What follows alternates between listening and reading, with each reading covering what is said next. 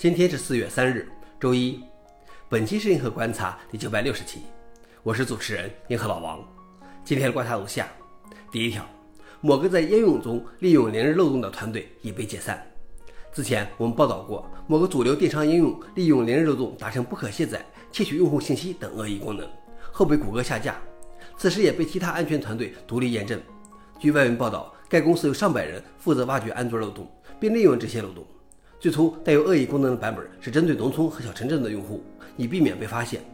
通过收集用户活动的大量数据，它得以提供更具个性化的推送通知和广告，吸引用户打开应用并下单。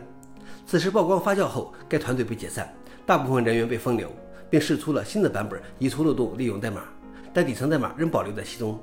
安全专家表示，他们从未见到过一个主流应用会那样做。消息来源：CNN。老王点评：我的理解是，这就是知行合一。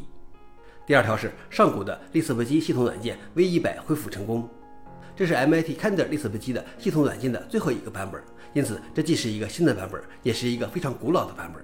这款软件和它所运行的机器是一场重要战斗的标志物和纪念物。那场战斗是一场以敌对方式制造计算机的战争。战斗的双方 MIT、斯坦福一方认为，制造计算机的正确方法是用最好的语言编写最好的软件。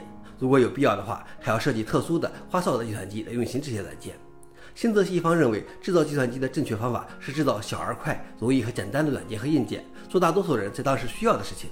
结果我们都知道了，MIT Lisp 机已经淹没在历史中，而胜利方开发出了 Unix 和 C，建立了 RISC、Sys、x86 指令架构和基于 Echo 的整个语言家族，包括从 Basic 到 C 加加到 Pascal 到 Go。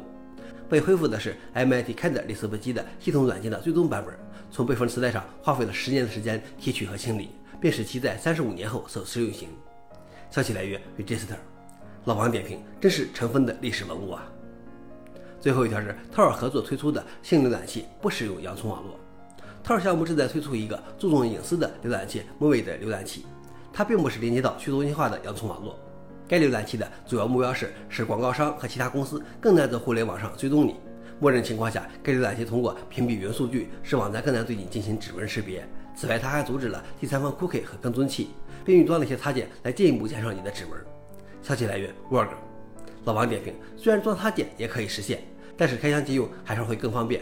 只是这种浏览器有时候并不太方便。以上就是今天的硬核观察。想了解视频的详情，请访问随附链接。谢谢大家，我们明天见。